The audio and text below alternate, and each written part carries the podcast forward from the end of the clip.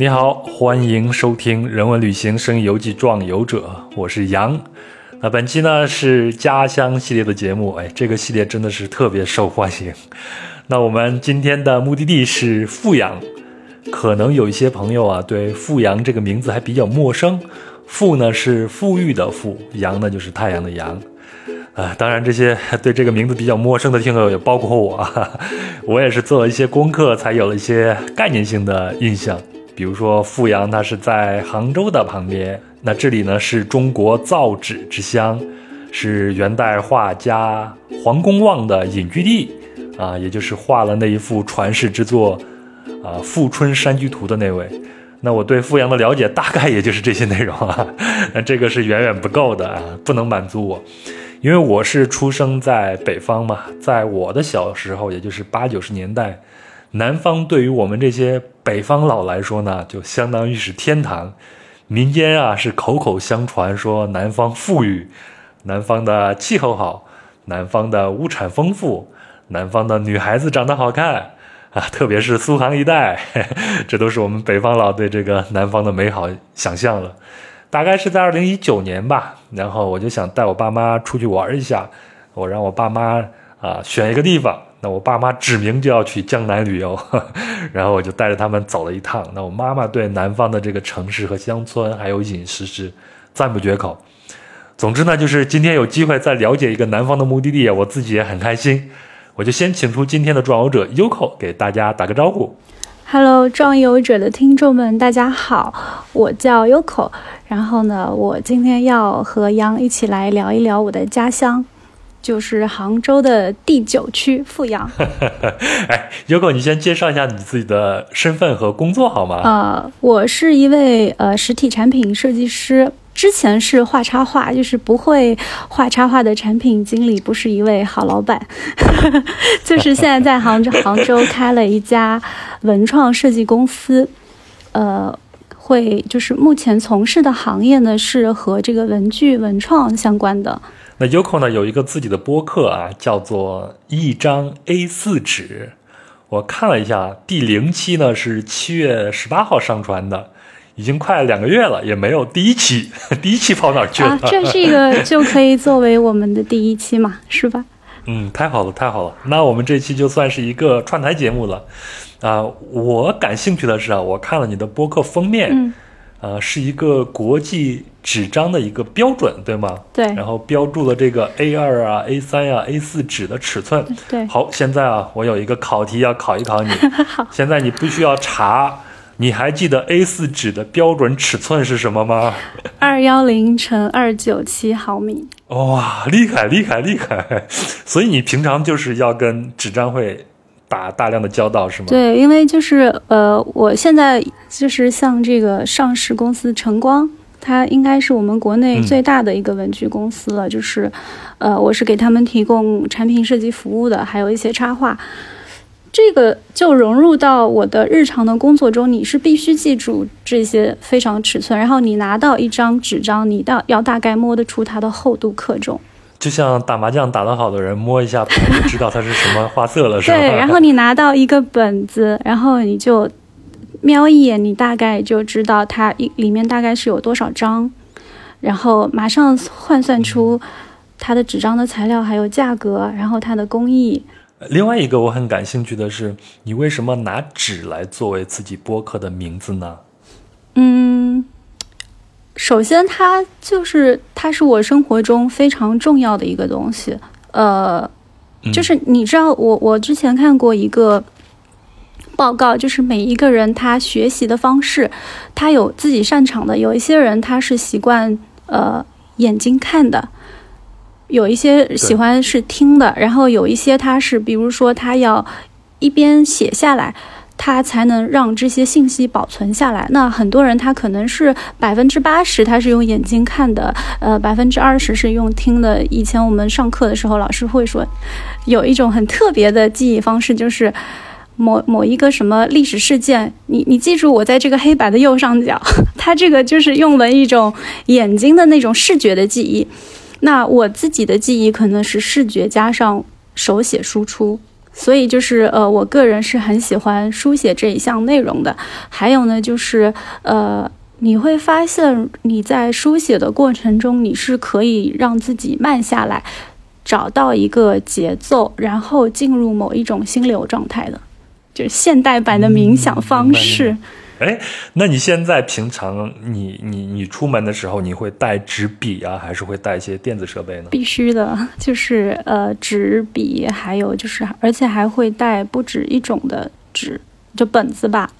因为我手上有很多很多样品，就是有很多都是客户送的，然后还有很多就是我自己，就是设计师的第一步就是买买买嘛，就是你必须买市场上最。最前沿、最先进的新品去做测试，你只有自己对它有一个使用感受了之后，你才知道它的这个东西好在哪里。你如果自己去做设计，你要跟它怎么进行一个差异化？如果你自己都不了解这些格式，比如说时间管理啊，什么什么，然后你从零点一点开始，那时间管理肯定是你早上六点开始嘛，对吧？就设计设计的时候，你你是要了解它的。然后我也会电子产品，我也会带。好，那咱们前头聊了这么多啊，咱们就回到今天的这个主题。我们今天的切入点主要就是这个工具，也就是纸，也就是 Uko 平常工作中经常要使用的东西。那这样好不好？我们先给大家介绍一下阜阳是什么，阜阳大概在什么位置呀？它有什么样的文化符号啊？让大家有一个基本的一个概念，好吗？呃，阜阳呢，它。可能它这个名字在古代更有名一点，它叫富春。后来呢，是因为它和皇帝的一个母亲郑阿春，它这个春字重名了，所以改名叫富阳。它现在呢是隶属于杭州市的。那杭州市有九个区嘛，比如说上城区、西湖区、滨江、余杭。那富阳的话，它是属于杭州的第九区。它的地理位置呢是。位于浙江省的西北部，杭州的这个西南方向。然后从杭州市中心，如果坐地铁到阜阳市中心的话，差不多就一个多小时。那如果是从滨江，有直接有地铁通是吗？啊，对对对，六号线。如果是从滨江开车过去呢，差不多就半个小时就可以到了。那现在的话，就是我也有很多亲戚，他是家住在阜阳，然后是在呃滨江或者说城西那边上班，每天来回。这样，可能为大家比较所熟知的文化符号，把它就是富春山居图，元代画家黄公望隐居的地方，然后他就是画了这个富春山居图，然后去年的春节联欢晚会上面，嗯，就是最后一个节目就是富春山居图，把它变成了一个实景。就是很多年轻的朋友对富春山居图有印象。可能是源自于十年前吧，大概是二零一零年左右的一部电影，叫做《富春山居图》。呃，这个电影在后来一部电影叫做《逐梦逐梦演艺圈》之前，是豆瓣史上评分最低的一部电影。为了录这期节目啊，我前两天刚好看见我家的盒子里边有这个电影，就看了一下。看完以后，我觉得很很惊讶，呃，觉得。拍电影真的是一件很难的事情啊！就是你没这这个是可以说的吗？你没觉得那部片子呃从头到尾都不太对劲吗？对啊，孙建军老师啊，就是连编剧带导演一把抓，然后我就发现他每一个镜头，就前一组镜头和后一组镜头的故事，它没有什么相干性。对对，就是基本上都是这样的就下去了。呃，我们可以跳过这一趴。就是跳过聊那个天机的那一部电影，因为我我我感觉那一部给我整一个大混乱，就是呃，好的好的，我继续说它就是比较正常的一个文化符号，就是呃，那从电影开始说嘛，就是最近的就是呃新锐的一个导演，他叫顾晓刚，他拍摄了《春江水暖》，它是一部非常小成本的电影，然后是在戛纳电影节是作为那个呃闭幕单元的那个影片，然后也是是。豆瓣评分我看了一下是七点四，这里边好像大家都是讲的阜阳那边的方言，对吧？对，而且他的就是除了这个老太太的演员，还就其他的这个，呃，很多演员都是这这个导演的亲戚。然后他拍的这部片子，呃，就是说到了移轴换景，就是他其实因为那个顾小刚，他其实也是美术生，他是中国美院的，他不是专门是学导演的。那我觉得他在拍这部片子的时候，其实是受到了这个呃书画的这个影响。然后就是《散点透》视一部幻景，我看了它里面有一个片段，就是是呃里面一个男生游泳，就是他跟着他游泳的镜头，把富春江一一边就是这样摄影机就走了一遍，呃。我觉得它是跟这个《富春山居图》的这种游览绘画方式视角是有相关性的，我觉得受可能是受到它启发的吧。然后其他的文化符号就是比较有名的，就是孙权故里和郁达夫的故乡。好，那咱们就聊聊你的家乡吧。今天的主角是你的家乡啊，富阳啊。那咱们前头也说了，咱们就会通过一个特殊的视角，就是富阳的一个。纸，也就是你现在工作中最经常要用到的这种工具。呃，我看到一句话叫做“京都状元富阳纸，实践原书考进士”。然后呢，在百科里边介绍富阳是中国造纸之乡。那什么原因让富阳成为了一个造纸之乡呢？是原材料吗？还是其他的一些原因呢？呃，我觉得是可以从三个方面来讲，就是第一个肯定是它的地理位置嘛，它这个造纸它依赖原材料，那肯定是它的地理所处的环境气候，就是造就了能够造纸的这种呃，最早的时候是桑秦代的呃汉代的时候，它是以那个桑树造纸的，用藤皮、杵皮，然后统一称为皮纸，然后呢。到了这个东晋南北朝的时候，它开始是以竹子为原料生产，然后一直到现在，它的这个原书纸，它的原料也是这个竹子。那呃，富阳的话，它这个地区地地区所在的，其实还是盛产了蛮多竹子的。就江南这边的话，第一是安吉嘛，安吉的那个竹林之乡，呃，对，然后第二就是富阳这边。除了这个竹子，其实他们这些呃造纸的工艺，它其实后面也有加入很多其他的材料，也是在不断的进行一个原材料的开发之中的啊。就是刚刚您说的，呃，京都状元富阳纸实践原原书考进士，它这个原书纸呢，它是当时是和锦纸、赤亭纸是被誉为三大名纸的，是一个就是南宋不是。都城是在杭州嘛，就是当时的临安，它其实是，嗯，上上供到这个朝廷的御用纸。那它为什么要叫元书呢？元是元旦的元，开始的意思；书是就是开始写，然后它会有一个起草的意思。十件元书，它一件是好像是六六千张吧，意思就是说你一个。孩子，你从开始写这个字，你要写就是，嗯，写东西要写十件，它是一个虚数，意思就是很多嘛。然后他，我我觉得他这个意意向是很棒的，就是一切他都是你，你就算考上了状元，他也是从最初的一小步开始的。嗯。多好啊！比我们老家洛阳洛阳纸洛阳纸贵，一听就充满了商业气息。它它其实是跟那个你们这个呃河南 河南人南迁到这个。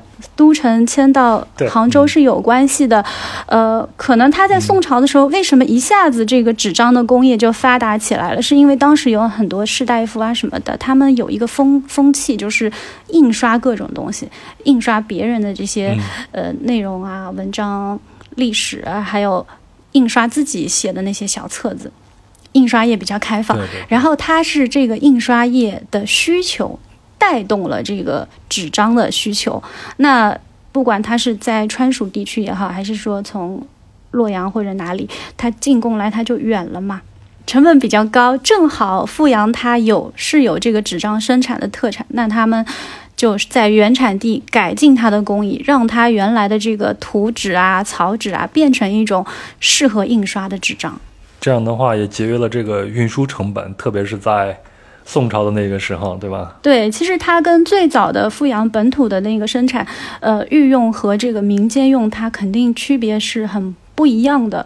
然后，呃，我是什么时候知道原书纸？其实别说你我自己我也不了解我的家乡，我是在一六年还是一八年？一六年的时候吧，我是在杭州的这个无印良品的门店看到了他办的一个展览。呃，就是展出原书纸的，然后他同样的那个展览，他在上海的无印良品的那个店，他也弄了。然后那个时候我才知道，哦，原来这个纸张是富阳的。然后还有就是一零年的时候，那个时候我是呃大三还大四吧，呃，暴露年龄了，就是那个时候，呃，我们家在那个富阳高桥嘛。然后他是在高桥的有一个村叫四周村，他在打一条这个交通国道路线的时候，发现了一个造纸的一个遗址。然后呢，哦，对，然后它这个造纸遗址就是显示是中国迄今发现的年代最早、规模最大、工艺流程最完整的一个造纸的遗址。然后它里面有一个出品了一个三万多件的。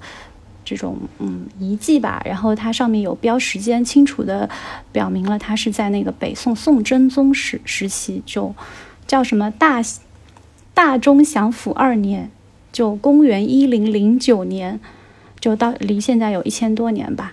它是比之前发现的江西高安明代造纸作坊更早，早了三百五十九年，所以呢，专家就认定它是。中国最早的一个造纸的遗迹，然后根据它里面用的竹帘啊、一些器具啊，还有嗯景德镇的那些陶瓷这些遗迹来判断，它是一个生产高档纸的御用的一个作坊。那现在富阳啊，它嗯，据我的了解，就是这个手工造纸是非常出名的，对吗？嗯，就是富阳它造纸其实是可以简单分为手工造纸和工业化的造纸嘛。然后工业化的造纸的话，呃，变化比较大。一开始它是作为一个支撑富阳那个经济的一个产业支柱的。然后最大的时候，它是市场就是全国市场过半，也给当地造成了一个很大的一个水源的污染吧。因为手工纸它它它的这个制作过程它是不会不怎么会污染环境的，但是工业造纸的话，它其实对环境污染是比较严重的。然后在在零五年的时候，工业造纸它就，嗯，富阳的所有的造纸厂全都被关停了。哦，零五年还是一五年？零五年，他那个时候是提出了这个青山绿水的这个要求。然后我记得我上这个高三的时候，我我们班有一个人，就是他是因为我们班美术班嘛，就相对就是造纸厂的这个。企业主的儿子比较 小孩比较多，他就是呃，我们都在准备着高考，他就只念英语，说要去澳大利亚念书。后来呢，就又没声了。然后我们在想，诶，他怎么不去了？原来是他们家那个造纸厂的那个锅炉爆炸了，就是造成了一定的那个损失。呃，然后前一段时间我也有跟我一个呃。高中的同学就是聊聊起家乡的事情，因为就做这期节目嘛，他一直在当地，是我们当地一家上市的环保公司的总经理。我觉得他就是比较了解这个过程。呃，他就说，就是最早的时候，这些小企业他会烧锅炉什么什么嘛，然后污水就直接排到富春江里面，然后那些富春江的你去游泳啊，最后就会像在。呃，这个水很臭。然后富春江原来它是有食鱼的嘛，它盛产那个食鱼，很好吃。到后来那些鱼都快灭绝了。后来那个政府要求就是环境治理改革之后，呃，那些比如说那些有锅炉的什么什么厂全都关停，然后合并，合并就是把一些有规模的大的合并在一起，把他们产业进行一个优化，统一去处理他们的污水，比如说他们。锅炉它是蒸，锅炉它的作用就是要把那个纸张进行蒸煮，类似这样子啊，原料进行蒸煮。那其实他们原来的这种粗放型的方式是又污染环境又危险的嘛？对对对。后来就是有统一的这种大的公司去，呃，帮他们去处理这些东西，然后还有就设立各种排污的标准啊，帮他们去处理污水。呃，但在这个过程中也会引起很多人的失业，所以你会从你家乡的这些小的事情上，你能看到整一个近代化工业的发展的历程。嗯，对。哎，你说到这个呢，我就想起来我小时候，因为我老家是盛产黄金，然后小的时候呢，就是八十年代上学的时候，我们上小学的时候呢，就经常在学校里边上课的时候就闻到一股特别难闻的气味，那都是当地的一些土作坊在炼金，呃，呛鼻子，然后眼眼睛都睁不开。那政府也是花了很长的一段时间去整理这样的一个事情，去整治这样的事情。那现在对环境的要求是越来越高了嘛？现在的这些小作坊肯定是都不能生产了，慢慢慢慢的都变成了这种国有大企业一个非常正规的这种生产的这种方式了。那环境相对来说也好了，但是我们那儿也有一条河，小时候我妈妈会带着我去那边。夏天的时候，他们洗衣服，我们小孩子都在里边游泳啊什么的。但是到九十年代，因为在上游他们去淘金的时候会破坏山体嘛，有很多的沙子都冲下来。嗯，那水先到九十年代的时候，基本上都已经干涸了，就剩下一条这个沙滩在那儿了。对，就是你你会发现，就是呃，就是同时期嘛，它这个家乡它是一个小地方，但是它是离不开整一个大环境的。对对对，它进行了这种环境的治理，或者说是产业的一个改造和升级的话，呃，是不是会对手工造纸这个行业会更倾向一些呢？呃，其实没有，哎，就是手工它其实是两条路线，因为它用的材料。呃，就是使用场景是不一样的。这个白板纸，你说它其实更倾向于包装啊这些的，对吧？然后手工纸的话，它其实它受众比较小众，就是用来书画。它其实也不完全是手工，它会有半机器的生产。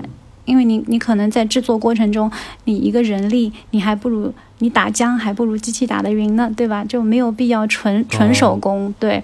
但是它的整一个就是这个制作的技艺，其实是，呃，非常，我觉得是不是那种噱头上的有必要的去传承，而是真正的，呃，有它自己的意义的。就是呃，为什么为什么这么说啊？呃。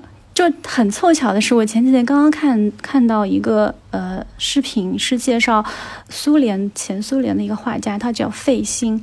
然后我当他画的那些素描，我当时看他画的时候，我就觉得他的呃画素描的那个肌理就特别不一样。后来我就去又又去看他的资料，发现他是很喜欢用中国的图纸，泥土的土，就是我们说的这种竹纸，他喜欢用这种纸。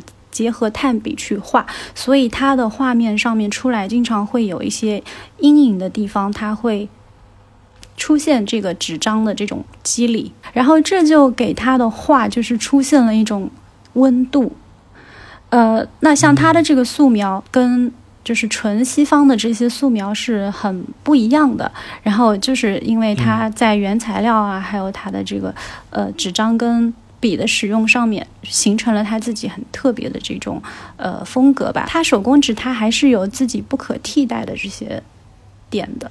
嗯，哎，你大概了解这个手工造纸的步骤是什么吗？因为我从来没有接触过。这个是简单说还是复杂说？因为你可以说的很简单，但是复杂了也很也很。简单说吧，简单说。简单说就是就拿那个呃手工纸它。材料不一样嘛，像安徽的这个宣纸，它就是用稻草，还有青藤、青檀树。那我就以那个富阳的竹竹竹纸为例，它的原材料就是竹子，然后就是每年就是呃。造纸的工人，他就去山上，就是去砍非常合适的这个细的那些竹子。呃，我记得查资料的时候，他们还有会拜一下山神。我觉得这个也也很有意思，就是进山之前先拜一下山神，一定要拜一下。对，然后呢，拜完山神之后，他们就把这些竹子砍下来，然后呃，就是拖拖到这个呃。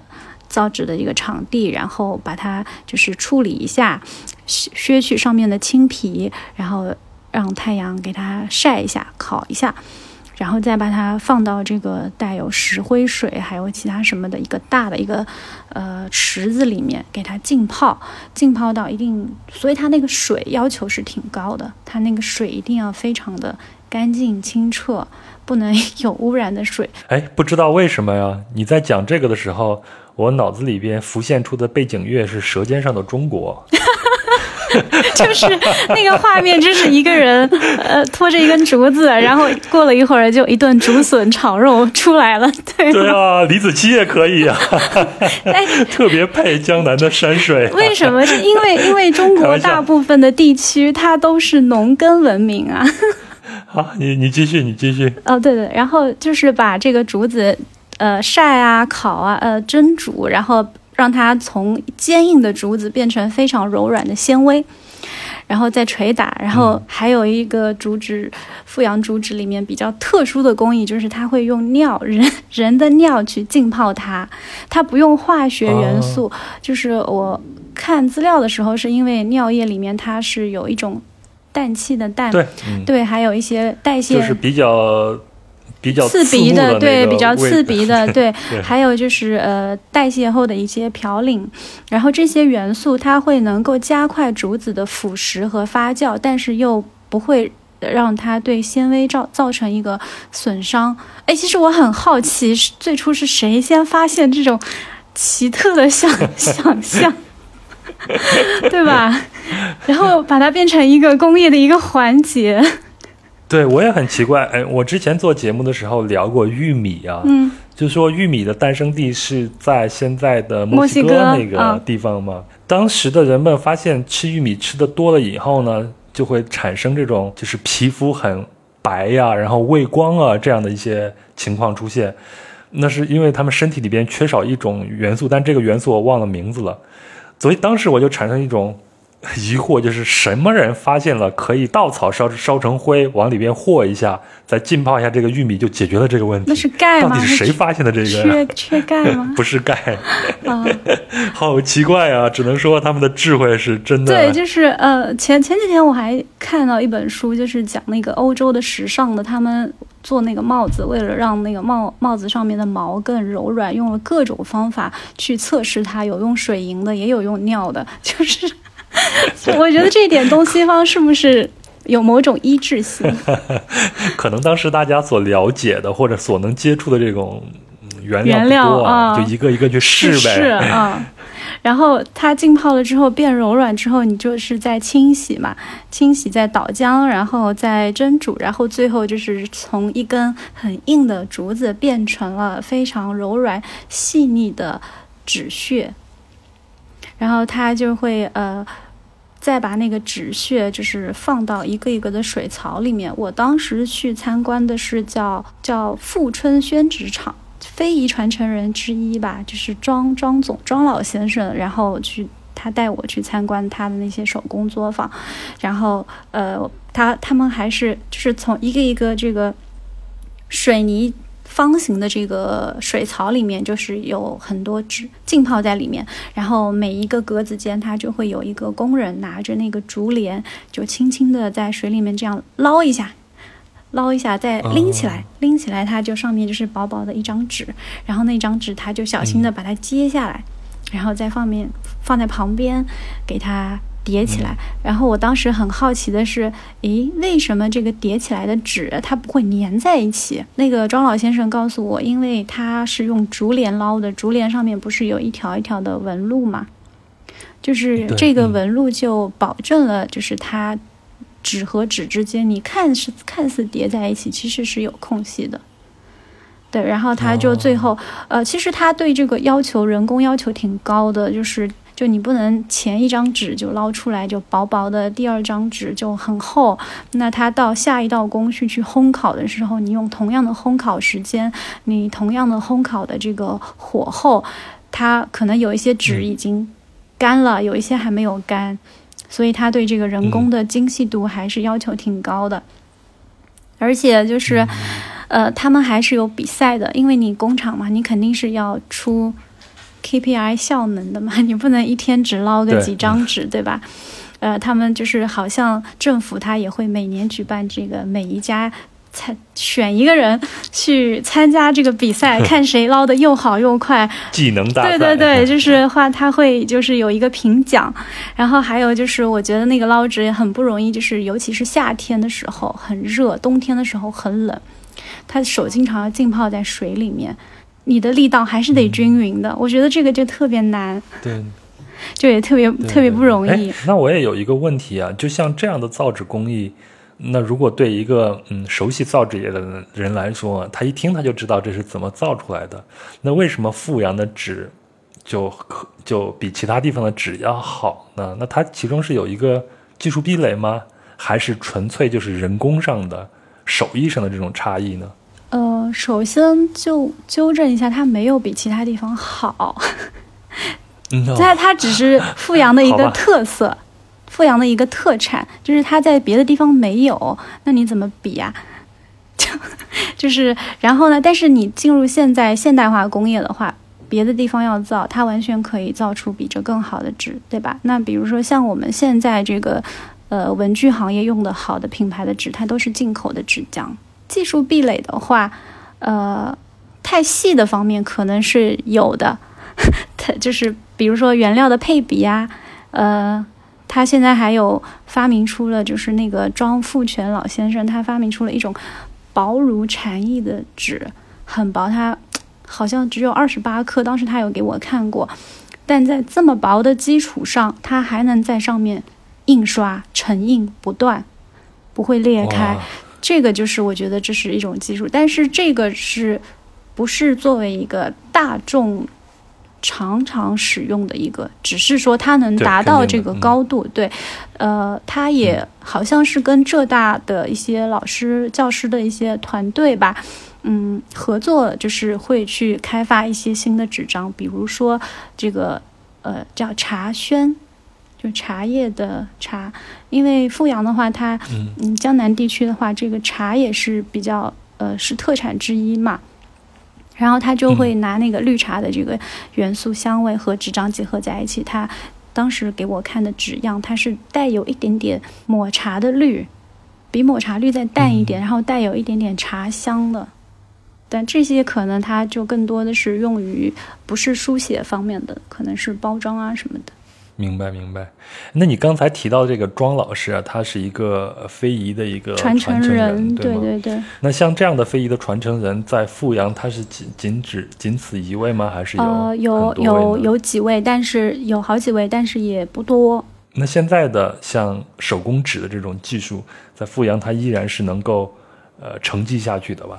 呃，是可以继承，尤其是这几年吧，政府就是对这一块加大了一个力度的支持，然后包括杭州，它现在在做一个什么送运文化的，呃，就会比较注重这一块。还有也是因为经济发展好了嘛，你原来就是呃底层的这个物质基础满足了之后，他就会再考虑把这些再提升一下，包括就是呃它的继承者。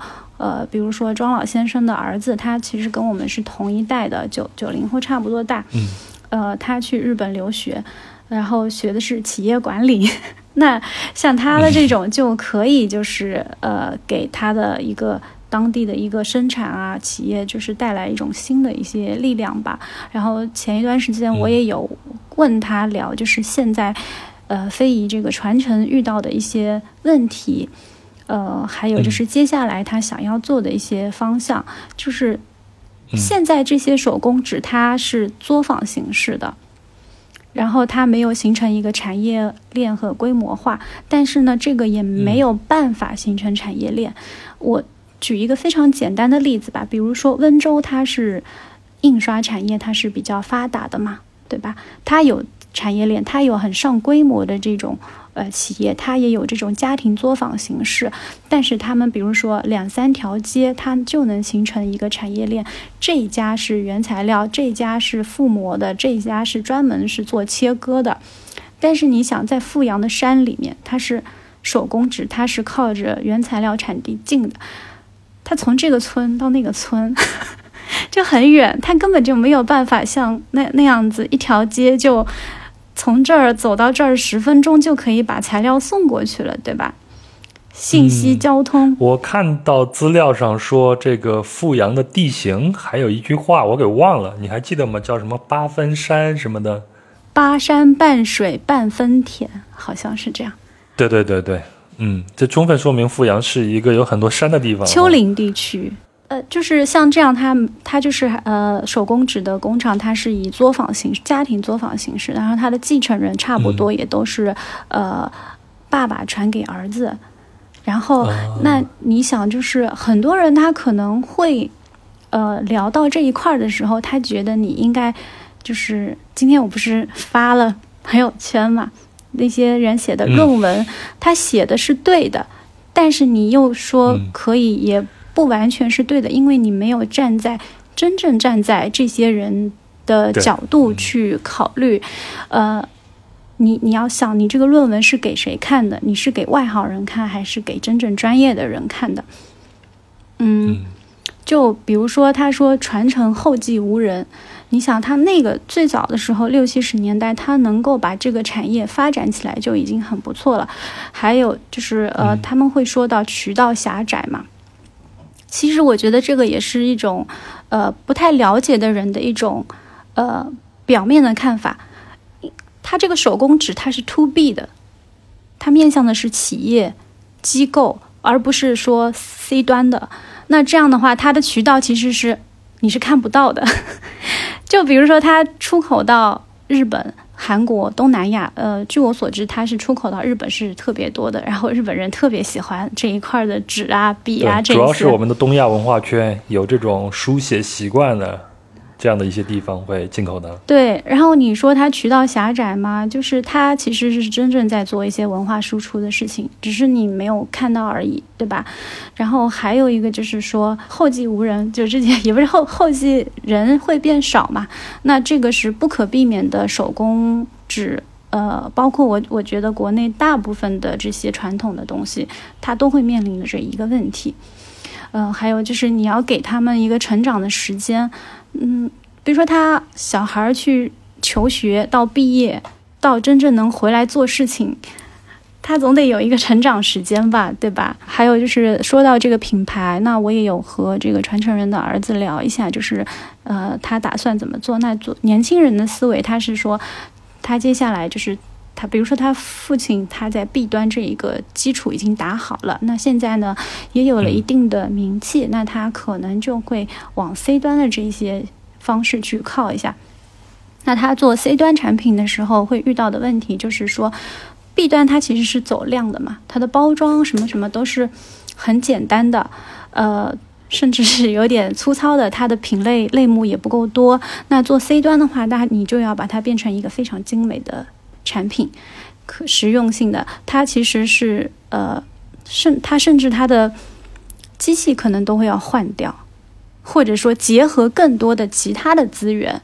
它可能是出创意、出原材料，然后在呃国内的，比如说长三角也好，珠三角也珠珠三角也好，去那些地方去把那些产品，呃文具也好，文房四宝也好，去那些地方制作出来。像这个二零二一年的双十一嘛，文房四宝它是天猫新势力十就十大新势力趋势之一。啊就这个是很多人可能都不会想不到的，就诶，现在的年轻人居然是还蛮喜欢的。那它这个时候，它的纸张可能要更精美的形式出现，同时要跟其他的笔墨纸砚结合起来，变成一个套装，或者说变成年轻人更容易接受的方式。这个我觉得是。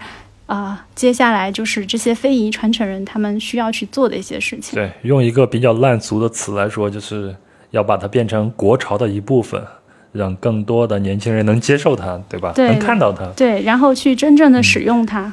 哎，那这个也就跟你的工作就有关了嘛？嗯你就是本身就是一个呃创作者嘛，对完全是可以根据这个纸张来完成你的一些创作的。那在这之前，我也有一个小小的一个疑问啊，就是纸现在在我个人的感觉来说，是在我们的现实生活中已经用的越来越少了。当然，我们前前头在沟通这个问题的时候，你驳斥了我，啊，对，那这是我个人的观点，特别是在现在连我们连纸钱都用的越来越少的情况下，嗯我更有这样的一个感觉。我不知道你是怎么看这个问题的？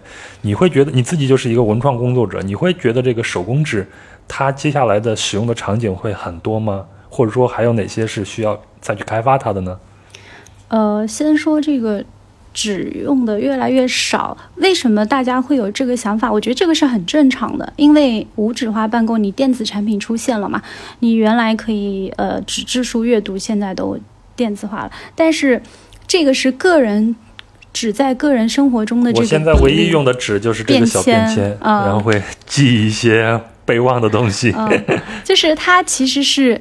在你个人的经验里面，这个比例好像是被这个电子是电子产品就是分走了一部分嘛。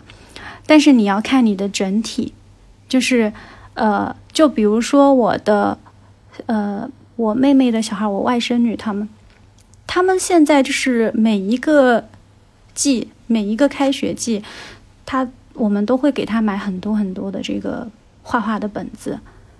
那你你回忆一下，我们八零后小时候有那么多本子吗？他们现在每一个幼儿园上学、幼儿园阶段的小朋友，每一个家里面都有一整架的儿童的绘本。纸张呢，它整体的产量随着我们这个经济生活水平的提高，它其实是整一个是在发展的，而且是一个非常巨大的体量。现在我们国内小学学生群体它就有三亿，然后。用到的那个办公人士的这个群体，它有一个亿，它这样两部分群体加起来，它就有四个亿，那 差不多是。就是即便电子化夺走了我们用纸的一些机会，嗯，但是这个人口基数以及使用的这使用人口的这个基数还是很大的。对，然后一个是这个人口的基数，然后现在学生他的这个选择性更多了，他对。消费的需求越高了，他就是呃，就是会买很多文具嘛、本子什么的。还有一点就是呃，我们其实跟发达国家相比，就是这个是跟人人口基数是可以跟以前比的嘛。那我们跟未来比，比如说发达国家的发展状况，日本、美国，像我们国家现在人均文具的消费是一百多块钱，一百五十左右。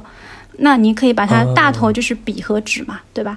但是发达国家它要两百两两百多元，这个差距还是挺大的。如果你跟未来比，它其实也是有一个很大的一个增长空间的。哦，是是是。哎，我们在聊这个的时候，我突然想到，我现在除了就日常生活中要记录用一些纸以外啊，嗯，还有一个用纸比较多的这个场景，就是我们的外包装啊，快递外包装啊，对。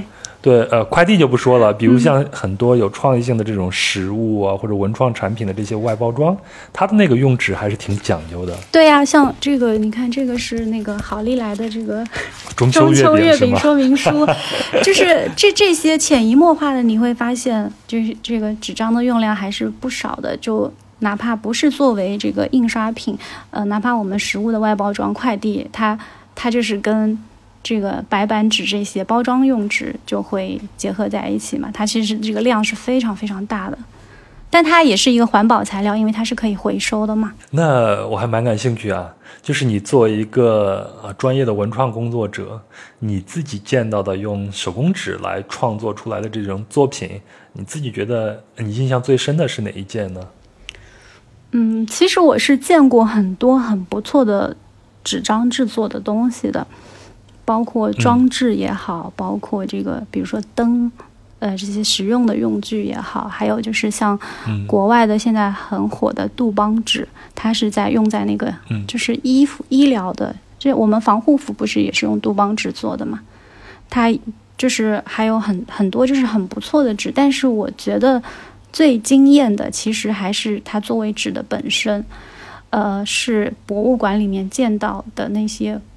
古代的书法名家、古代的画家，他们在纸上留下的这些笔墨的痕迹，就是这个不是一句就是空话，就是你穿梭在里面，你真的会受到一个很深的震撼和感动。就是有时候我看，因为纸张它有肌理、有温度，你看那个笔墨写在上面的时候，你你仿佛能够穿越好。穿越时空，你看到当时那个人在写这个字的时候的那种感觉，就像那个王现在很热嘛，然后王羲之他那个时候夏天就写了一个大热帖，意思就是好热啊，好热啊，这样。就很像现在那些人发一个微博发牢骚说好热啊，然后他就写一个帖子很随性的，然后冬天的时候就刚刚下完雪，然后他就觉得很美，心心情还不错，但是又生活中又有点小忧虑的事情，然后他就写了一个快雪晴时帖，然后这个帖子就拿去给他的一个朋友，就是我觉得这些都非常的温暖。然后你想，一张纸它这么薄，嗯，经过了千年，世界上这么多坚固的东西都烟消云散了，它都还在。然后你还能通过它，你能触摸到古人的生活，还有这种嗯生活这种文化的脉络。这个真的是让我非常的感动，就是一张纸作为纸张的本分。哎，那你有没有研究过《富春山居图》呢？我没有研，其实也不是研究过，就是有大概多多少少会看到一点。呃，我我这里可以给大家普及，也不是普及吧，就是简单介绍一下这个《富春山居图》。他呃，他是一个元代的一个画家。有元四家之一黄公望，然后他是他原来是江苏人，后来就是不做官了，去就来富春江隐居了。他同时也是一个道士，就是鲁迅说嘛，就是中国的文脉在道士。嗯，现在在富阳也有一个黄春望黄公望的这个隐居地是吗？对，就是我非常推荐大家去那儿玩。之前我以为只是一个农家乐，但是今年我带。呃，和我爸爸妈妈还有小外甥去玩的时候，哇，真的太美了！就是我知道他为什么要隐居在这儿了，真的太美了。嗯，然后，呃，就是他画的这个《富春山居图》，其实很多人他会觉得中国画是写意的嘛，觉得《富春山居图》也是写意的，但是其实它是写实的，就是他。这张图它是一个长卷嘛，现在的话，它因为中间有发生了很多传奇的故事，被被烧毁了。呃，一半叫《圣山图》，它是现在在浙江博物馆；一部分长卷叫《无用诗卷》，现在是在台北的那个博物馆。然后呢？对我这个知识就来自于这部电影，叫做《富春山居图》。对，然后他这个呃，然后历代呢也有很多人，像那个唐伯虎的老师沈周，明代的大画家，也是去就是呃临摹过他。真迹的话呢，就是是这一半，包括什么董其昌啊这些呃。很有名的书书画家都是有收藏过他的，所以他这个也本身也比较传奇。那大家会想，为什么这些大 V 都觉得他很赞？是，他其实是在这个山水画的这个构图上经营布造，就是嗯布局吧。他是有一个很很妙的一个布局，他画的七处的山水，每一个视角都是不一样的，但是他又是写实的，虚虚实实，高低错落。然后，嗯，你就他的眼睛就像一个摄像机，有时候近，有时候远。然后呢，你去看这张画的时候呢，你就感觉在游览这个富春江。这这个就是可以在呃卖弄 卖弄一下，延伸到一个中国画和西洋画的之间的一个点。嗯，刚刚我们节目开头的时候不是聊到了大卫霍克尼嘛？就是像西洋画的话，他。画的很多是油画，然后呢，他面他到了这个现代社会的时候，面临了一个问题，就是照相机被发明了。照相机被发明了之后，那你还需要，你还需要画的那么像吗？你还需要，呃，就是这样子的画吗？然后这个是大卫霍克尼他就是去思考的一个问题。然后后来就是他到中国来，嗯，游览，看到了很多中国画之后，他就。就是启发了他，就是中国画的绘画的叙事方式，其实是跟这个西洋画是很不一样的。西洋画它就像相机拍下当时的一个场景，然后它的视角是固定的，你这个人你是站在这儿不动的。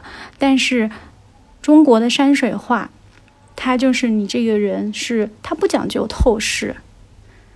就是他站在这个角度跟那个角度，他把不同的角度都融在一起，这个也是《富春山居图》的这个观看方式。然后呢，他这个呃有一个大卫霍克尼发明的词汇叫创造的词汇叫移步换景。就就你游历过，你你游历过很多地方嘛？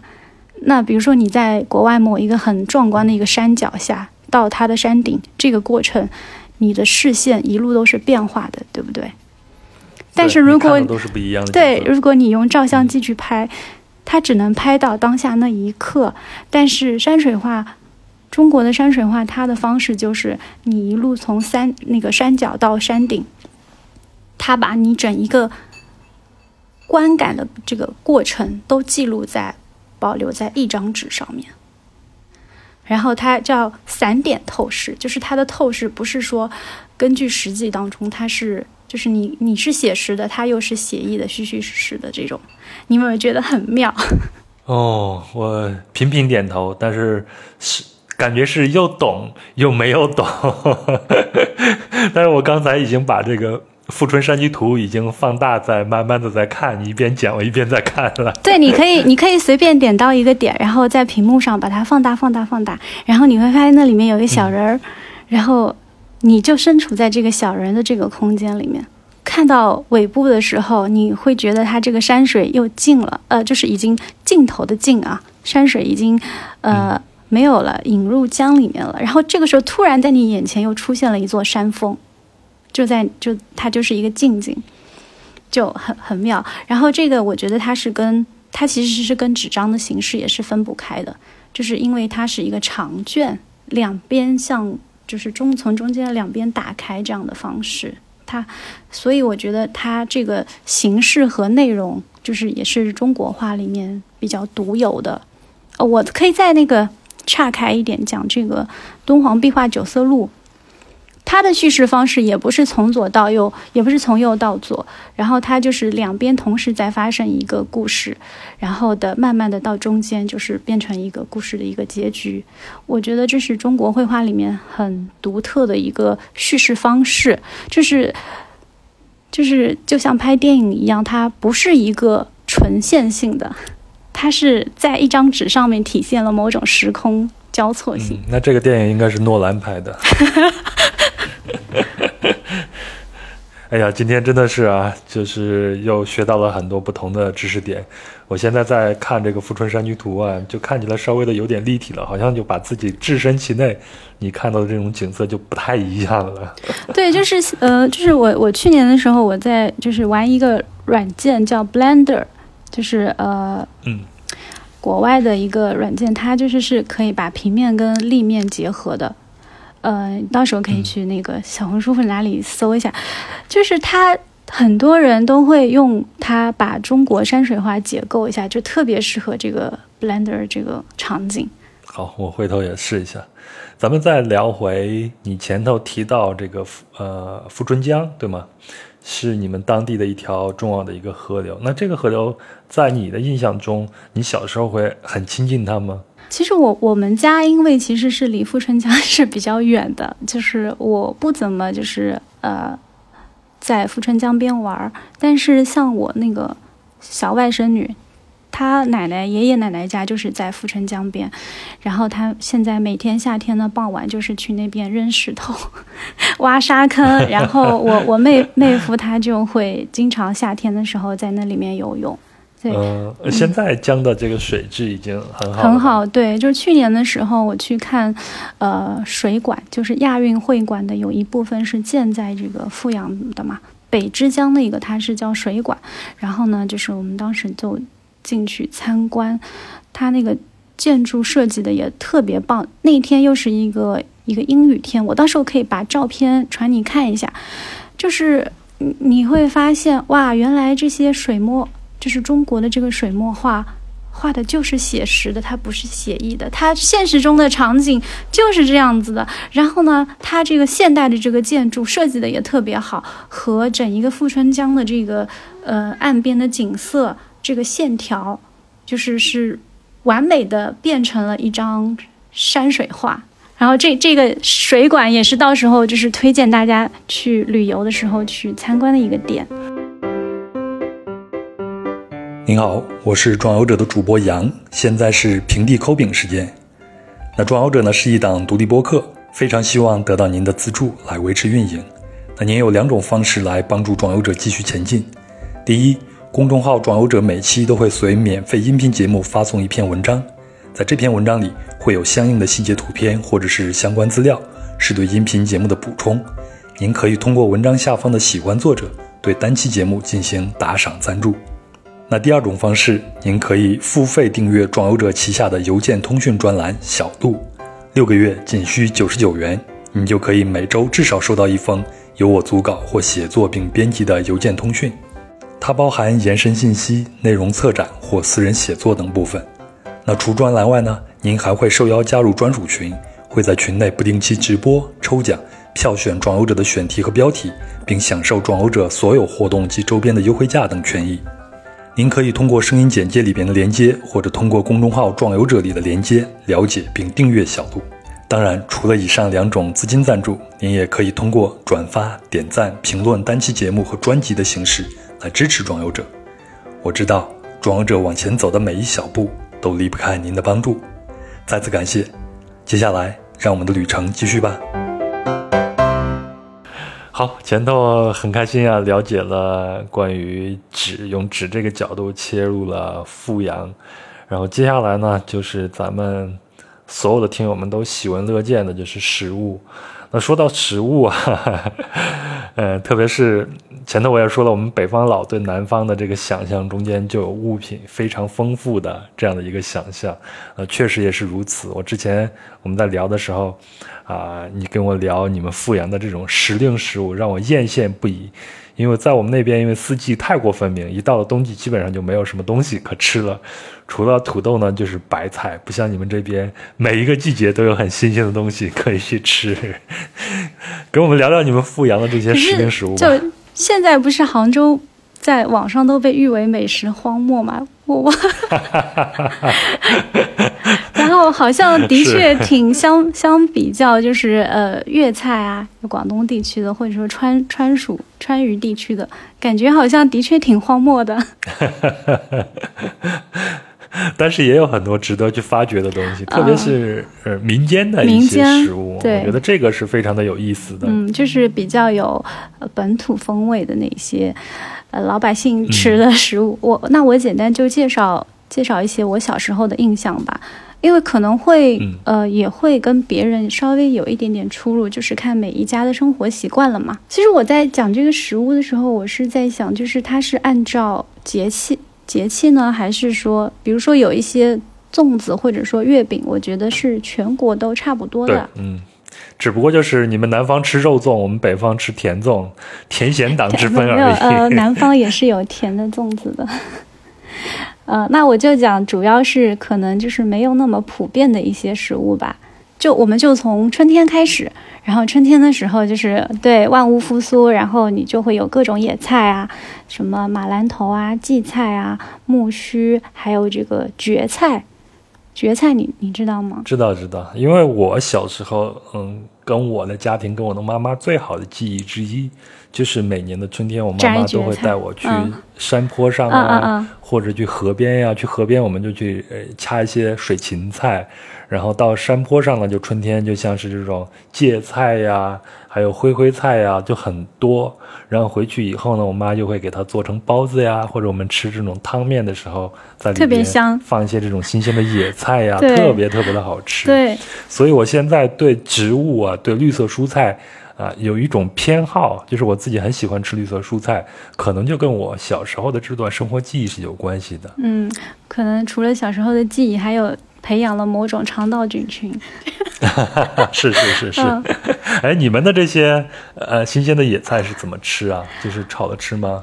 呃，像那个马兰头和荠菜的话，就是其实我觉得，就是我们当时采摘的过程，吃倒不是最重要的，最重要的那一趴就是去田野里玩的那一部分，采的那个过程。对，然后小一样一样，我也不知道小时候哪来那么多时间，然后就比如说马兰头。它采回来洗干净，然后在水里面焯一下，把那个草酸去掉，然后给它加加一点盐，然后剁得很碎，然后再和这个呃肉丁、还有笋丁、还有香干，就它都是切成丁的。嗯，你们那还是豪华版的，我们那就是直接拌一点点香油啊，它要拌一点点香油，对，呃，就是。可能是我外婆她比较会料理吧，就是我记忆中是这样子。后来我就看到那个汪曾祺他写的，他就写到这个吃这个野菜的过程，好像是要把它。堆成一个宝塔一样的尖尖，然后从这个宝塔上面要把它推翻，再去吃。具具体怎么样是我忘了，但是我我当时他给我吃野菜的方式让我觉得非常的有意思。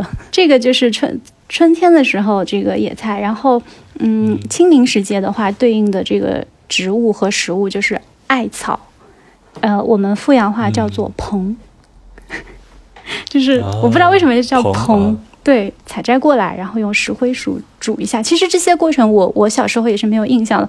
我是重新再去找了一些资料，然后飘起。你小时候就记得吃了是吗？对对对，然后呃，它。煮了干净，就是用石灰水吧，它好像是要也要把它的草酸啊什么煮掉，然后石灰水煮一下，然后再把它漂洗的非常干净，再捣碎，捣碎成泥状，和糯米粉按比例混合，然后再搓成一个圆圆的一个团子。然后呢是，嗯，我记得我外婆她是会把那种大的那种竹叶剪成一小块一小块的方块。然后他就再把这个圆圆的这个绿色的青团，就是放在这个粽叶上面，就是下面放三个，上面放一个，然后就蒸蒸一下，就是可以吃了。然后它就是有，所以这个就是青团呀。对，这个就是青团。但是我后来就是长大之后，我发现其他地方红的，对，它有青团里面有带馅儿的，但是我小时候好像都是甜口的，就没怎么吃过带馅儿的。我之前我也没有吃过青团，我好像是今年。或者是去年在七幺幺里边买了一个青团尝了一尝，但是我知道它很红，这几年一直很红，因为我们北方佬啊，特别是在北京这样的另外一个美食沙漠，没啥吃的。但是我吃过七幺幺这些便利店的，我觉得它里面的这个感觉加了很多的粉，就是可能是为了它是为了保质期也好什么什么，它会草的部分它会比较少，植物的部分比较少，所以导致你你吃这个。不太容易消化，我我自己的感受是这样子，它肯定没有我小时候那种，呃，植物的气味那么浓烈，然后呃，感觉是加了比较多的粉的。我我觉得它最近流行是因为核果子，你没觉得它在口感上更接近这个日本的核果子吗？对，时髦起来了哈。对，像我外婆做的话，它就是用于祭祀。其他地区它会有寒食节嘛？你们那边有吗？对，到了某一天，你那一天吃的东西都是不，你不能开火，就是你要吃冷的东西。然后它这个就是很适合，就是那一天吃，吃这个冷的东西。还有祭祀的时候就。快到清明节了嘛，那会祭祖，还有祭灶王爷。然后我外公他就会做成各种猫猫狗狗、小老鼠的造型，就 然后然后蒸一下以后，它的造型就特别的朦朦胧胧的那种意象，很可爱。对对，哎，我记得我小时候呢，一到了过年的时候，因为我们河南就会吃馒头嘛，我的爸爸妈妈呢就会把剩下那些面团就做成这种什么。啊，蝴蝶呀，呃，猫啊，或者老鼠啊这样的形状，然后一起上笼上蒸一下，然后再用这种石呃那种红色的给它点个点呀，点个金啊啥的，就骗我们小孩子多吃点儿嘛。嗯，那你吃到这个 就是很用心做的，就是会多吃几口。但是它不好吃，它未必有那种大白馒头好吃，或者有馅儿的东西好吃。嗯。就是我感觉南方的那个馒头啊，就是它吃起来就是没有北方的那种馒头香。因为我之前吃过北方的那个馒头，它呃掰开以后，感觉它是很实，然后它有一层一层的那种感觉的。然后嗯，我吃南方的馒头，虽然我吃的不多，我感觉它很松软。排列的这种感觉，食物组织排纤维排列的方式好像是不太一样的，对，然后就呃，南方的馒头就不是特别好吃吧？我觉得可能跟这个原材料的产地是有有关系的，因为我们北方的话就产小麦嘛，那用真呃用这种新鲜的这种呃白面小麦粉蒸出来这个馒头，它是带有一种呃植物的那种清香的，对，特别香。就像你刚才说的艾草的那种味道，和青团的搭配是一样的。这种东西，可能换了一个地方以后，它是会变的。对，它更像是一种不接地气，就是精加工的那种食物了。好，那咱们聊了春天，还春天还有了，还有了啊，还有啊，中间还有一种我很喜欢吃的，就是呃，它是用用糯米做的，叫乌米饭。呃，国内比较出名的是那个宜兴，就是紫砂壶的那个宜兴，但是其实我们。那儿也是每年都有吃乌米饭的，它也是山上采来一种叫什么乌桕的叶子，然后水煮啊煮啊煮，然后那个煮出来的水的颜色是呃黑紫色黑色的，然后你把糯米洗干净了，在里面浸泡一晚上，然后再拿拿它去蒸，蒸出来的饭以后，就是它就是。带着那种乌桕叶的清香，然后你可以在上面撒点白糖或者红糖啊，就特别好吃。哎，我这两年对这种植物的味道可能会越来越敏感了，因为这两年我们呃出行都不太方便了，对吗？我们相对来说接触大自然的这种机会会显得更难得一些。那正是因为它更难得，这个时候我的这种感官包括嗅觉会更放大了。所以，我好像就是在这样的活动中间，我更能去感受到我小时候所感受到这种青草的味道啊，树的味道啊，或者是土地的这种味道啊。所以，这个食物上有这样的味道，也能让我们感觉到更欣喜一些。我我是这这些对风物的感受，呃，来自于就是我的外公外婆，因为我小时候是住在外婆家的，他，嗯，在我成长之后。在我城市生活了这么多年之后，他依然是就是，呃，会让我有益处。就是你在很繁忙，就是有一年冬天疫情的时候嘛，我就呃也会很焦虑。但是我自己去做了这个腊八蒜，然后你做了这个腊八蒜，你就会对它有一点点盼望，就会带在你在你生活中带来一点点希望。然后你又在做做这个事情的过程中，嗯，你会让自己没有那么焦虑，会平静下来。所以我觉得童年的这些习惯，就是我特别感谢我的外公外婆。我也会感谢我的妈妈，会带我去那么多的地方，去山上去接触大自然呀。然后刚刚是呃春天嘛，然后就是春天到夏天之间，它是有一个节气，就是立夏。然后就是在呃小时候立夏的时候，我外公会带着我和表妹，然后去山上那个摘金银花，呃，啊，金花泡茶喝吗？对，它就晒干了就就泡茶，然后这样子的话，就是我和我表妹啊，包括我表弟，我们就身上都不长痱，是叫痱子吗？痱子，对，其他邻居小朋友，对，其他邻居小朋友，就是我有看他们会长嘛，但是因为我们都。就是，甚至我外婆她会用这个给我弟弟洗澡，然后就蚊子也不太会来叮。然后这个金银花也是一个很美的意象，而且它花朵也很漂亮。哎，我小时候有一段时间呢，大概小学三年级的时候啊，得了肝炎，然后呢就需要补一下。当地的医生啊，就给给了一个土方。就说让我们去河边呢找那种黄蒿，也就蒿草黄蒿，然后拿那个黄蒿呢熬水，每天早上呢黄蒿熬水，再加一点红糖，再加一点，再煮一个荷包蛋在里边，我就整整吃这个吃了大概一个学期左右。但是我先不说这个黄蒿怎么样啊，你每天吃红糖水煮鸡蛋，每天一个鸡蛋也让你补的差不多了，对吗？反正挺有效，对。是你刚刚说的时候，但是我对，我以为你要说蒲公英，但是我对这种蒿草的这种印象就留下来了。到现在，我对这些植物的这种味道还是很敏感，还挺喜欢的。哎，你没觉得这个也是一个嗯很棒的一个经验吗？就是。呃，我稍微扯形而上一点，就马尔克斯写《追忆似水年华》的时候，他就写到很有名的食物嘛，马德琳娜小蛋糕。就是你可能有时候你会忘记这些东西，你不主动去记的话，它你是记不起来的。但是它会成为你记忆中当中的一部分。当你再次遇到它的时候，然后它当时你第一次遇到它的场景、它的气味、它的味道，整一个感觉又又回来了。就是我觉得这种感知是非常宝贵的一种能量。嗯，嗯，就像是在疫情期间，大家可能很多人都会有隔离在家的这样的一些经验啊。当你在家的时候，你再去做这种食物啊的时候，往往都会去回到你的少年或者童年的时代。哦，我家里边做过什么，我要复制它一下，就把那个味道再给它拿回来。那这种味道往往是很抚慰你的。对，就是，而且你你不去做这个过程中，你可能都已经忘记了。就是像我夏天的时候，我肠胃不是特别好，一到夏天就就吃不下东西。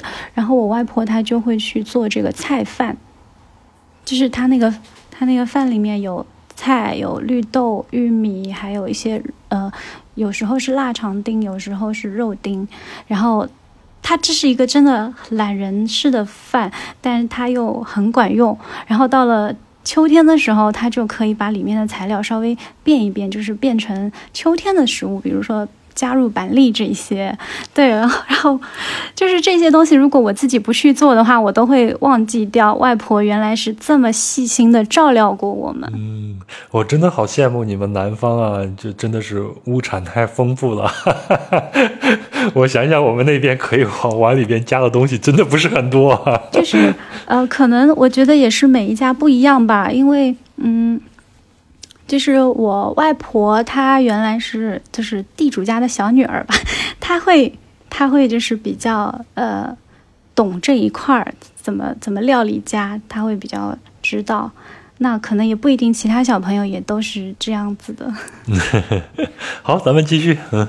啊，然后到了立夏了。立夏，对，立夏就是呃，外婆会煮那个长角笋啊，就笋竹子又出现了。它就是那个笋，我们呃，那个叫什么笋我忘记了，它有太多品种了。反正我记忆当中它是非常长的，然后我外婆她是不切断，就是把它，她会把它撕成一片一片，但是中间是不切断的。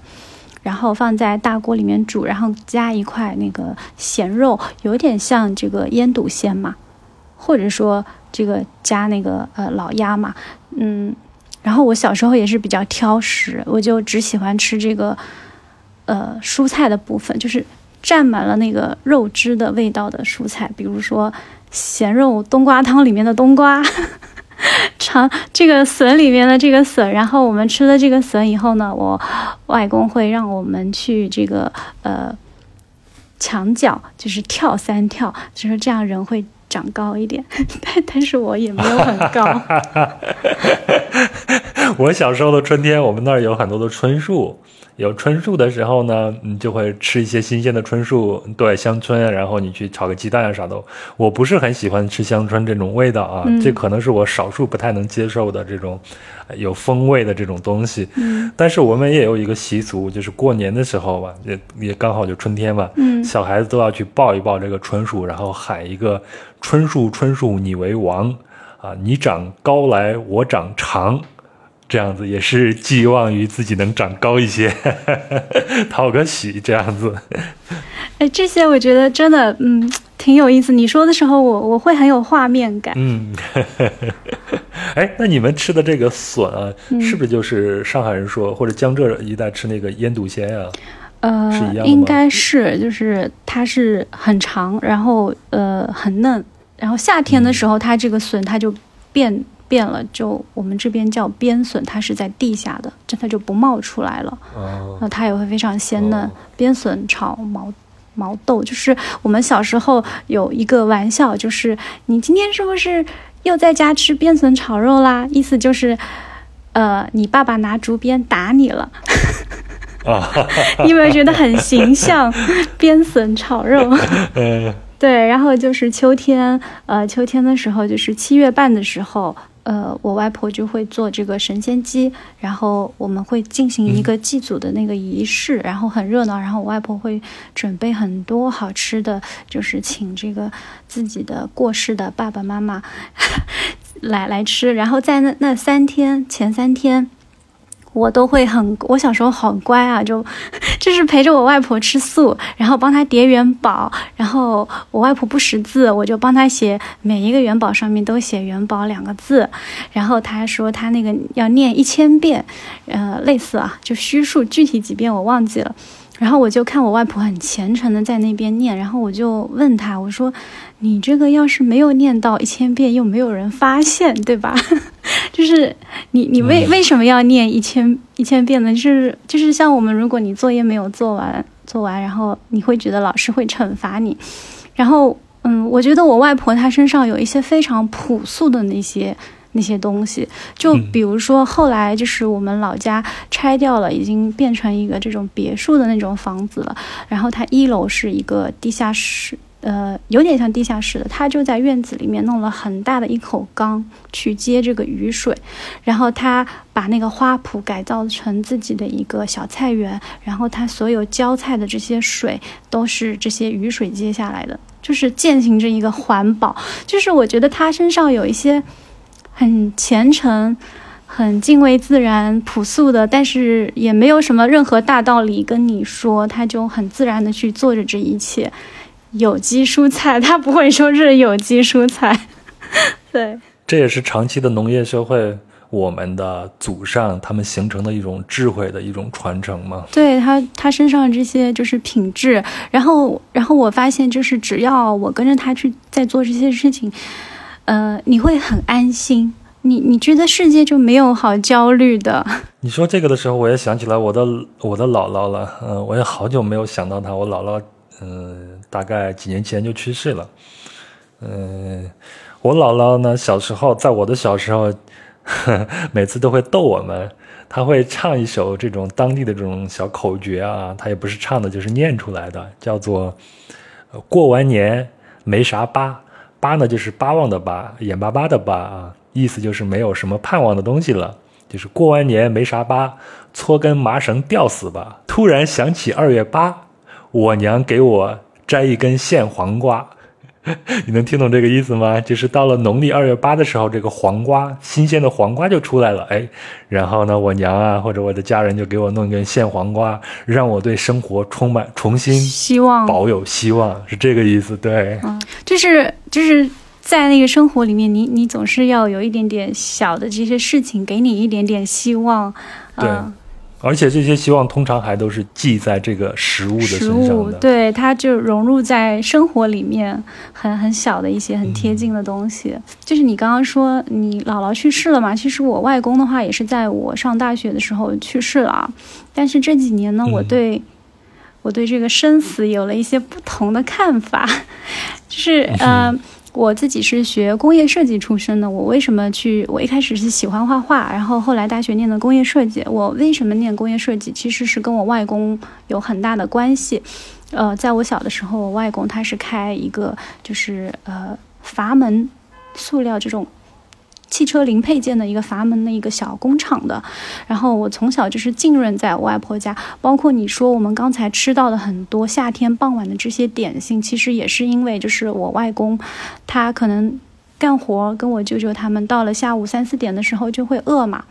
然后我外婆她就会每天就会夏天就是不重样的准备这些点心，然后我们还有很多小孩儿，对我我表妹我表弟我们三个小孩儿一起，然后我外婆就是一个人照料我们这一大家子人，有时候就是她那个小工厂有时候会请一些临时的工人，然后我外婆就会一起把这些东西做了，这也是为什么就是我小时候能吃到那么多好吃的，然后我外公他的这个经历我就。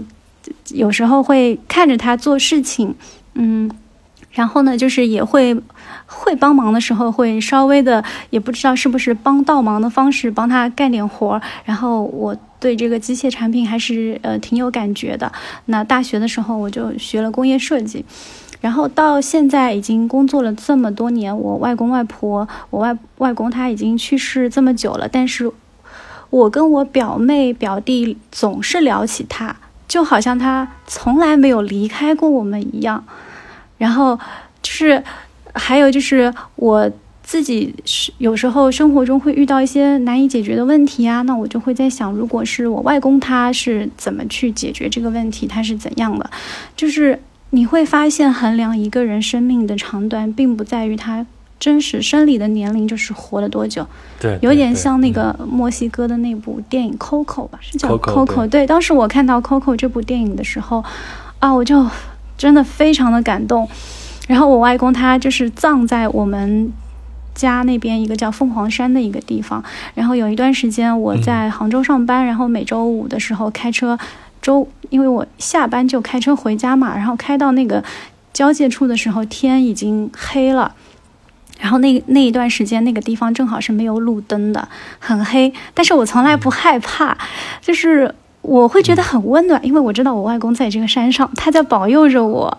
然后甚至就是我后来带我男朋友回家，我就会很戏谑的跟他说：“你呢，外公在这儿呢。”他说：“哦，那你下次带我去见见嘛。”就是，所以就是我觉得就是呃，他他们从来没有离开过我们。包括我刚刚说到，我们七月半的时候祭祖，然后每次祭祖的时候，它都是在我的记忆当中，它都是跟好吃的东西联系在一起的，所以它完全就没有让我有觉得很可怕的这种感觉。然后我我外婆她就会一边烧这个元宝，一边念念有词，就叫着自己的爸爸妈妈、哥哥，然后呃。还会象征性的让我们往旁边退一退，说他们要进来了。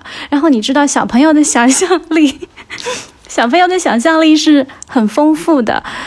我就会想象一群人他从门口进来，然后开始吃我们给他准备的那些东西。所以，我我会觉得并没有什么可怕。然后那个时候我还很小，我在我眼里外公外婆他已经是老人家了。但是在我外婆说爸爸妈妈的时候，你又会觉得。哦，外公外婆这么老了，他们也是有自己的爸爸妈妈的，就很很温暖。突然好感伤啊！呃，可能是我我小时候想的比较多吧。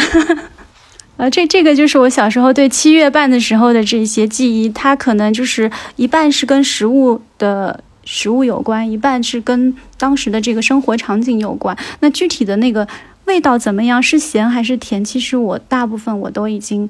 忘记了，但但是那个场景我还是能就是呃一直就是这种感觉伴随着我成长。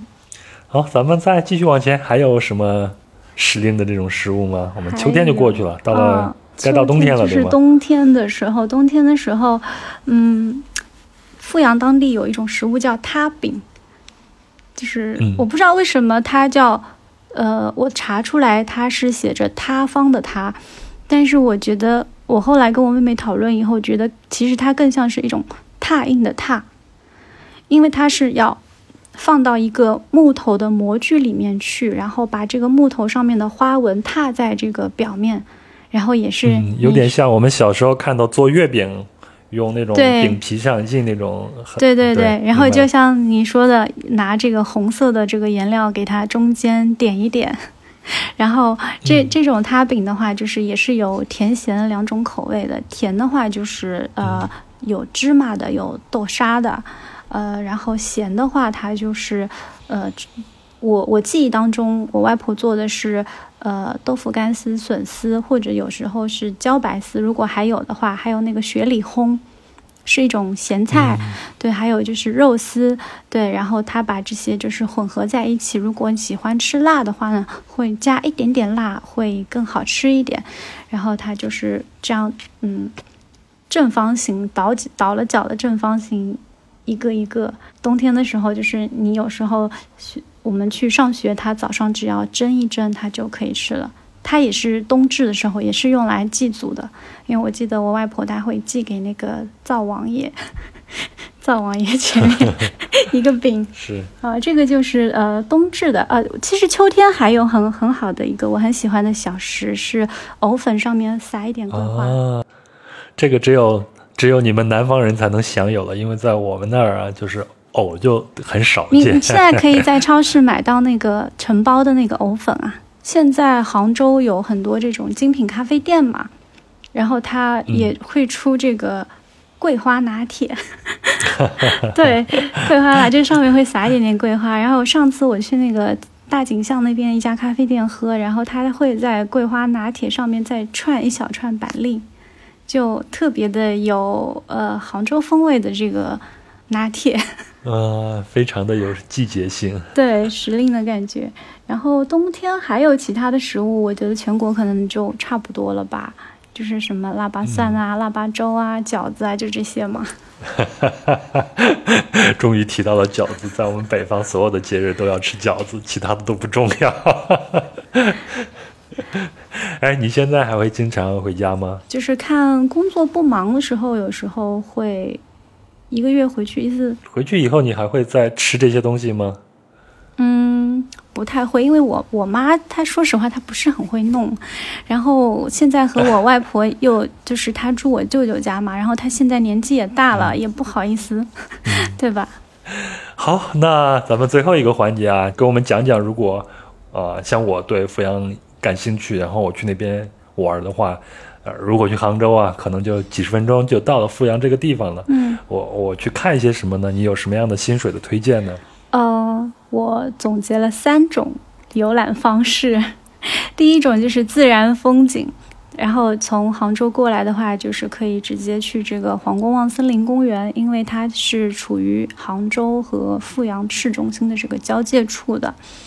然后这个是山水篇嘛，然后还有就是呃，阜阳比较老城区的这个冠山，然后冠山下面有。呃，冠山旁边就是在富春江边上的，然后下面是郁达夫的故居，然后呃一整条，如果天气好的话，你沿着富春江边走，它也是风景也是挺好的。它现在整一个就是环境造的还蛮蛮又蛮舒适的。呃，江边的话会有很多茶楼，也可以跟朋友在富春江边的茶楼上面一边喝茶，一边聊一些有的没的。还有就是听起来好有生活气息啊！对，然后你一直沿着这个呃富春江往西边儿，反正就是你一直沿着它走，呃，就会走到这个富春山馆，就是国内也是比较有名的建筑师王树他设计的富春山馆。那你可以在里面就是了解到呃一些历史啊，这些就是博物馆嘛。然后富春山馆旁边它是东吴公园。呃，就是也是一个可以爬爬山的一个比较大的一个公园，然后这个是山水的路线，那还有一个就是呃人文非遗的这个路线，然后如果有小朋友他是想要去了解这一方面的，比如说你去体验这个造纸的这个过程，就可以去呃大朋友也需要，我就很感兴趣啊，对，就可以去这个造纸文化村。或者说去金竹村的制笔制伞非遗村落，它在一起的，嗯，就是这这些地方，嗯，还有一个龙门古镇，嗯，龙门古镇的话，就是之前说了孙权故里嘛，它里面也有一些比较好吃的特色的小食物，叫龙门面筋，然后还有一种我个人非常推荐的就是龙门米酒，它是一种糯米酒吧，它保质期可能就是比只有一周。嗯，你一定要就是新鲜酿造的来喝，它二十块钱就可以买很大一壶，然后酒精含量不高，就有点像饮料，像我这样的就也都能喝。夏天的时候你冰一下的话，它的口感就更加好。龙门米酒这是我 个人推荐的，还有一个呃地方是洞桥的文村，它是一个比较有特色的被改造过的一个乡村吧，呃。环境也挺美的，也是这个王树老师，他是主持改造的一个村落。嗯，这一个是就是人文的这一块的建筑，然后还有一个是运动类型的。呃，阜阳的话，它是有一个永安山的一个滑翔基地，然后它那边是可以玩那个滑翔伞，还有这个水上赛艇的一个基地，可以去体验那个。皮划艇这些，它自然的山水里面，就是我看我朋友圈很多杭州的朋友，他们周末的时候会去那边露营。露营、漂流，还有就是徒步，因为它的那个山也不是很危险，然后其实是还是蛮适合徒步的。这个是运动的路线。那还有就是也可以去看一下亚运会馆的山馆和水馆吧。山馆它是有这个射击的这个项目的，水馆的话是皮划艇吧。不过目前可能只是只能参观。听起来好像阜阳还比较适合一天或者两天这样的一个短途的这样的一个旅行，对吧？对对对，或者你可以把这几种方式，就是根据你的时间喜好的安排，就是穿插起来。好像还有一种是，就是你从富阳坐船到桐庐，就是一直在富春江上，它它也是有一这样一条水上的旅行路线的。然后，呃，从富阳到桐庐这一条路线，正好就是黄公望富春山居的这个游览的这一条路线。对，这也，但是我没有试过。啊，还还可以去这个呃安顶山去买那个茶叶，因为富阳它还有一种特产是安顶山云雾茶，然后它是在一个海拔比较高的一个山上。我我记得我们当时开车上去的时候，这个车就是非常陡，要盘旋上去。然后安顶山的这个云雾茶也是比较出名的。